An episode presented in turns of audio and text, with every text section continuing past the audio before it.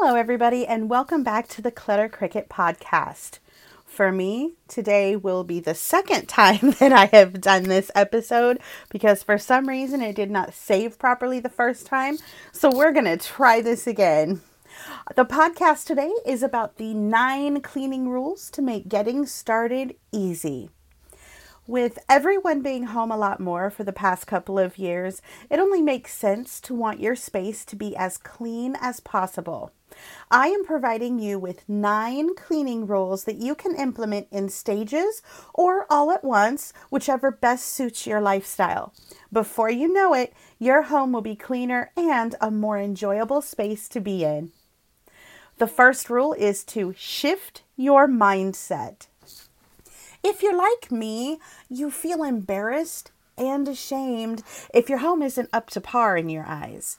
When visitors stop by, I often apologize for my house as soon as they walk in the door. Like, hi, Jane, it's so nice to see you. I'm so sorry about my house. I was busy today with the kids and I just haven't had time to clean it up. And a thousand excuses will pour out of my mouth in the first 10 seconds that a guest stops by. No, that does not mean that I'm living in filth, nor do I have belongings stacked floor to ceiling. But my home is definitely not picture perfect. I put a lot of pressure on myself to have that Pinterest worthy home at all times. We all need to let this go. No more apologizing for your home or whatever stage in the process your home is on. Breathe deeply and accept your space the way that it is. If you want to make changes, go for it, but stop feeling bad for what it is. Step two what to use and how to use it. Being efficient is a valuable part of cleaning. No one wants to waste time in the middle of a cleaning task trying to figure out which product to use or how it works. So take the time to learn which products you require for your different cleaning needs and how to use those products. Make a list for easy reference so you can tackle those messy jobs with confidence. If you go to my website at cluttercricket.com, you can go to my blog section and look up this blog nine cleaning rules to make getting started easy. And you will find a free printable here on rule number two that has all of the cleaning supplies that you need to keep on hand and what they do. Okay, rule number three mindfulness. Minimalism is all the rage right now, but that doesn't mean that you have to have very little belongings in your space. It also means being aware of what items you bring into your home, what memorabilia that you're holding on to, and how much seasonal decor you keep, and things like that. Think about the items in your home. If you cannot answer yes to at least one of these questions, the item needs to go. Do I need it? Do I love it? Would I purchase this again? If you did not answer yes to at least one of those, that item is history. Get it out of here. You don't need it. Rule number four multitasking. Take, for example, your kitchen. You can have a dish of white vinegar steaming in the microwave while you clean the countertops. You could have the dishwasher running while you sweep and mop.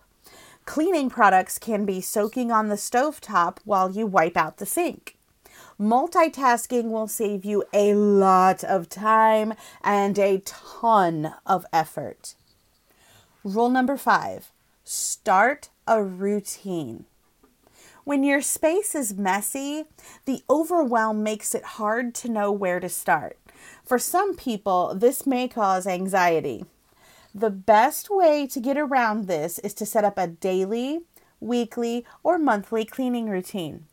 Know what has to get done and when it needs to get done will help remove the uncertainty from the picture. It gives you a plan of attack for getting all the tasks completed. If you still go to my website at cluttercricket.com, at the end of this blog post, you will see free printables for daily, weekly, and monthly cleaning routines. Okay, rule number six stay ahead of the game. There are two tricks to this that will help keep your home clean and stress free. One is clean as you go. When you have finished fixing dinner, put the ingredients, the dishes, and the trash away. Do a quick wipe of the counter, and boom, you've tidied up. Apply this to everything you do, like putting on makeup, crafting, sewing, whatever it is. When you're no longer using something, put it back where it belongs. The second part of this is keep up on the whoopsies. we all have those whoopsie moments when an unexpected mess occurs.